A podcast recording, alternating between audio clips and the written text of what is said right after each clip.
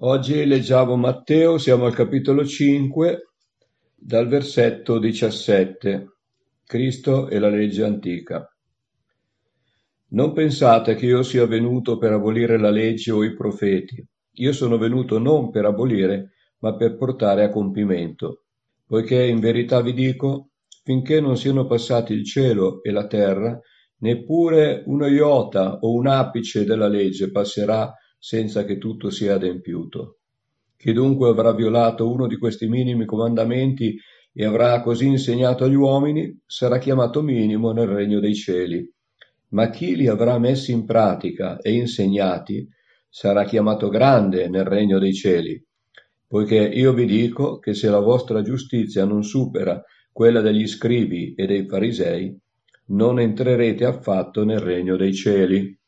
E ci fermiamo un attimo, come ieri, man mano che andiamo avanti nella lettura, ci fermiamo per analizzare commentare.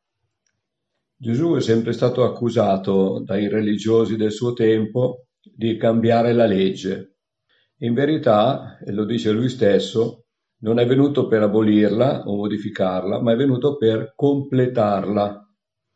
Infatti la legge, così rigorosa che fino a quel tempo non dava la possibilità al perdono perché tutti eh, erano trasgressori, bastava trasgredire un solo punto della legge che eh, era come averla trasgredita tutta. Ma Gesù, attraverso il suo sacrificio, è venuto per completarla, adempierla. Infatti lui, visto che noi non siamo mai riusciti ad adempiere a tutta la legge, è venuto lui senza peccato e ha fatto proprio questo ma poi ha puntualizzato su alcuni articoli di questa legge che eh, erano mal interpretati, erano stati compresi in una maniera diversa dal pensiero di Dio, da quello che pensava Dio.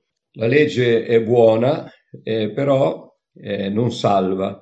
La legge evidenzia il nostro peccato e l'impossibilità di non peccare. Però qui cambiano le cose con l'avvento di Gesù e, e Gesù stesso dice che la legge non può essere modificata e neppure un iota, una virgola, un apice, un... niente potrà essere cambiato di questa legge perché è una legge eterna. Io ho letto più volte e più volte la legge, volevo conoscere bene che cosa intendeva il Signore e devo dire che per me, per la mia vita, è stato molto utile. La differenza sta in questo, che allora eh, erano obbligati a seguirla, se no eh, c'era dietro un castigo. Invece io quello che ho scoperto per me stessa è che la base della legge è perfetta, è stupenda ed è, ed è equilibrata ed è, ed è, perfetta, è divina, ma senza eh, un gesto d'amore eh, ti metti in catena questo ho compreso io. Ed è la stessa cosa per dire per i figli, i figli che si devono prendere cura dei genitori. Se è messo sotto legge, una legge, allora si fa malvolontiere, si è costretta, la legge mi dice che devo fare così. È un conto, un gesto d'amore, amo i miei genitori e voglio eh, trovarmi giusto no? nel, nel muovere le cose. E in tutte le cose così. C'è la legge poi c'è la legge dell'amore, che è la perfezione, e penso che dobbiamo stare attenti noi cristiani di oggi, perché con la libertà che abbiamo dimentichiamo la legge, perché pensiamo che è una cosa vecchia, e poi eh, non viviamo la nostra fede con l'amore giusto, la compassione, che poi se guardiamo il ministero di Gesù era tutto basato su questo. Riusciva anche col suo amore la sua legge a, sca- a scavalcare la legge. Mm. Pertanto eh, vediamo in diverse situazioni Gesù che, come dici te, non è che la modifica, ma la rende perfetta attraverso l'amore, un gesto d'amore. Ecco. Qui leggo al versetto 20. Se la vostra giustizia non sì. supera quella degli scribi dei farisei, non entrerete affatto nel regno dei cieli. Infatti, gli scribi e i farisei erano legalisti, legati solo alla legge, ma di eh, Gesù, eh, ora vedremo dal versetto 21, la appesantisce questa legge in modo che diventi ancora più pesante per i legalisti, per quelli che la osservavano per legalismo, ma diventerà leggera, leggera per quelli che avranno creduto in Gesù e saranno nati di nuovo. Infatti, dal versetto 21 dice, voi avete udito che fu detto agli antichi non uccidere, chiunque avrà ucciso sarà sottoposto al tribunale. Ma io vi dico, chiunque si adira contro un suo fratello sarà sottoposto al tribunale, e chi avrà detto a suo fratello raca sarà sottoposto al sinedrio, raca vuol dire stupido, è un insulto, e chi gli avrà detto pazzo sarà condannato alla genna del fuoco. Se prima eh, la legge prevedeva l'omicidio proprio fisico per eh, avere una punizione, ora Gesù appesantisce questa, questa legge e dice non solo chi uccide fisicamente, ma anche chi Insulta. ingiuria, insulta, chi fa maldicenza perché denigri le persone. Praticamente la maldicenza verso qualcuno è, è una condanna senza processo sì, sì. e molto spesso non si dà la possibilità alla, alla persona presa di mira di difendersi. Allora, se dunque tu stai per offrire la tua offerta sull'altare e lì ti ricordi che tuo fratello ha qualcosa contro di te, lascia lì la tua offerta davanti all'altare e va prima a riconciliarti con tuo fratello, poi vieni a offrire la tua offerta. E questo è molto importante, perché chi non mette in pratica questi due versetti è quello che crea divisioni nelle chiese, che provoca le divisioni, perché piuttosto che mettersi in pace con il proprio fratello, si preferisce non fare offerta al Signore. Ma è la stessa cosa con la Santa Cena. Quando dice se uno prende la Santa Cena in modo impuro, può morire. Allora io ci rifletto tanto quando faccio la Santa Cena cerco di vedere se sono a posto, perché veramente è troppo seria questa cosa. Non prendiamolo sotto gamba, davvero. La Santa Cena è uguale che offrire sull'altare. Infatti l'Apostolo Paolo diceva che chi si accosta alla Santa Cena indegnamente rischia. Quello è il motivo per cui molti sono malati e alcuni muoiono, perché si preferisce mantenere un rancore nel cuore piuttosto che cercare di sistemare le nostre questioni con la fratellanza e far finta di niente. È un po' come scopare la polvere sotto il tappeto, ma nelle cose di Dio questo non vale. Quindi non rifiutare di fare un'offerta, però se ti senti indegno, prepara l'offerta, l'offerta è lì, in attesa che tu ti riconcili con tuo fratello. Lascia lì la tua offerta davanti all'altare e va prima a riconciliarti con tuo fratello, poi vieni a offrire la tua offerta. Un'altra cosa mi viene in mente mentre parli, eh, fai la tua offerta. Quanti non fanno più la loro offerta nelle chiese? Attenti, attenti, non deve anche questo essere mosso da un obbligo, ma deve essere un gesto d'amore. Se non è un gesto d'amore non vale nulla. Se non riesci a capire che devi sostenere la comunità, devi sostenere i missionari, devi sostenere chi serve il Signore con grande fatica, eh, allora sì, sarai salvato, ma io credo che il Signore avrà due cosette da dirti quando si andrà nel cielo. Dobbiamo stare molto attenti, molto attenti. È sempre un gesto d'amore. Verso 25. Fa presto amichevole accordo con il tuo avversario mentre sei ancora per via con lui, affinché il tuo avversario non ti consegni in mano al giudice e il giudice in mano alle guardie e tu non venga messo in prigione. Io ti dico in verità che di là non uscirai finché tu non abbia pagato l'ultimo centesimo. E qui c'è un chiaro riferimento al nostro percorso terreno. Mentre sei ancora per via, mentre sei ancora in questa vita, metti a posto il tuo rapporto col tuo fratello, perché molto probabilmente anche tu avrai delle responsabilità se un rapporto non funziona bene. E quindi occorre mettersi d'accordo perché può darsi che una volta giunto di fronte al cospetto di Dio eh, sarà Dio stesso a evidenziare le tue mancanze verso, verso il tuo fratello.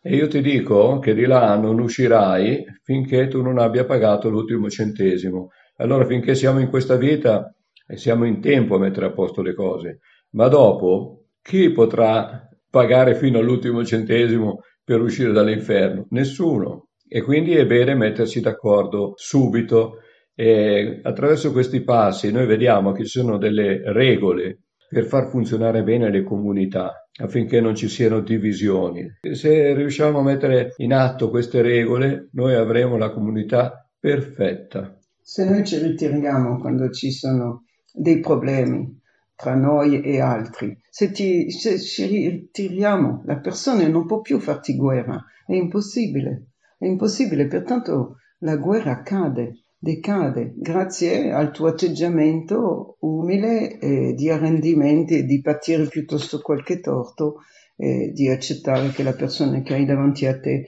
è arrabbiato e rabbioso. Poi sai, nel tempo io ho visto che approfondendo nella vita di queste persone tanto arrabbiate vai a trovare delle profonde sofferenze mai risolte. Magari potresti essere d'aiuto per portarli a un ragionamento a una conversione, una liberazione totale. Poi ancora Gesù prosegue, voi avete udito che fu detto, vedete cita sempre la vecchia legge, non commettere adulterio, ma io vi dico che chiunque guarda una donna per desiderarla ha già commesso adulterio con lei nel suo cuore. Se dunque il tuo occhio destro ti fa cadere in peccato, cavalo e gettalo via da te, poiché è meglio per te che uno dei tuoi membri perisca piuttosto che vada nella genna tutto il corpo.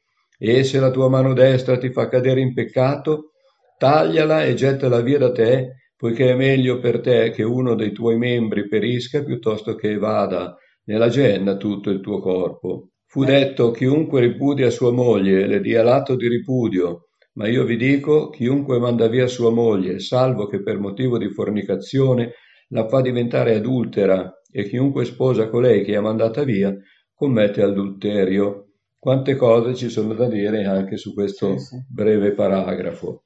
Anche qui vediamo come la legge sia resa più pesante per i legalisti. Il non commettere adulterio era riferito soltanto all'atto fisico, materiale, ma ora Gesù dice se tu desideri, guardi con desiderio una donna, hai già commesso adulterio con lei nel suo cuore. E io penso, quanti adulteri ci sono? Se dunque il tuo occhio destro ti fa cadere in peccato, cavalo. Ecco, siccome questo tipo di peccato è relativo allo sguardo, allora dice Gesù, è meglio che se tu non riesci a trattenere il tuo sguardo dal peccare in questa maniera, guardando una donna con desiderio, è meglio che tu ti togli l'occhio. Però chiaramente è, è un'esagerazione per farci capire l'importanza di, di queste parole. Di, e quindi sarebbe bene, rendendoci conto che siamo tentati di questo tipo di tentazione, che noi distogliamo lo sguardo, chiediamo perdono al Signore. E se la tua mano destra qui idem ti fa cadere in peccato, tagliala e gettala via da te. E poi dice chi ripudia sua moglie ha l'atto di ripudio. Anticamente la legge prevedeva questo. Qui scopriamo un'altra cosa. Il matrimonio è indivisibile. È indivisibile perché chiunque manda via sua moglie, salvo che per motivo di fornicazione, la fa diventare adultera. Infatti, se due coniugi si separano e poi si mettono con, si accoppiano con altre persone, questo è sempre adulterio. Quando dice salvo che per motivo di fornicazione non è una licenza. La donna è scoperta a fornicare con un altro uomo, è già adultera e quindi se il marito la manda via non cambia niente nella sua situazione ma se la manda via quando lei non ha mai avuto rapporti con altri che con suo marito, allora in quel caso la fa diventare adultera se lei si accoppia con, altri, con un altro uomo. E chiunque sposa colei che è mandata via commette adulterio. Quindi, vedete, eh, conviene rimanere uniti, conviene che i matrimoni non si sciolgano, perché si entra in un campo fuori dalla volontà di Dio E poi il matrimonio è comunque una, un modo che Dio ha per formare le persone, per formare i suoi figli. Perché attraverso il matrimonio ci si amalgama, eh, ci sono dei punti di vista differenti, possono nascere delle discussioni, chi pensa di aver sempre ragione non è sempre così, c'è modo di riflettere sulla propria condizione, sui, sui propri punti di vista. Insomma, vivendo insieme, vivendo insieme il Signore ha la possibilità di modellarci e, e di renderci sempre più simili a Lui. Io mi sono sempre chiesto come fanno i fratelli, che si dicono fratelli per anni, eh, diventare adulteri. Io non credo che il Signore non li avverti, non, non li parli anche durante i culti, ma si vede che sono già staccati dalla fede. Non è possibile che un cristiano diventi adultero, non è possibile. È una cosa che ho riflettuto molto a lungo, molto spesso, io posso essere anche arrabbiata con mio marito, avere un momento di difficoltà, ma perché tradire? Perché tradire un marito fisicamente? Non lo capirò mai. Allora ci facciamo una bella discussione, poi ci chiediamo perdono. Eh, e, come dice Claudio, il matrimonio è una fusione di due persone educate diversamente, con delle idee diverse, con spesso dei caratteri opposti. È normale che la fusione è difficile, ma se uno è cristiano, in Cristo si trova il punto di, di, di discussione, di arrivo, perché eh, insomma se uno legge sul matrimonio eh, e vede come l'uomo deve trattare la donna e la donna è l'uomo, è facile diventare coniugi, mm. si si trova proprio in intesa e pertanto arrivare a fornicare, a tradire il proprio marito, la propria moglie, non lo capirò mai per il cristiano. Bene, io direi che possiamo fermarci qua. Abbiamo molte cose su cui riflettere anche in questo passaggio. Molto bello il sermone sul monte. Basterebbe solo il sermone sul monte e osservare queste regole per essere dei buoni credenti. Bene, buona giornata, il Signore vi benedica. Buona giornata a tutti, cari fratelli.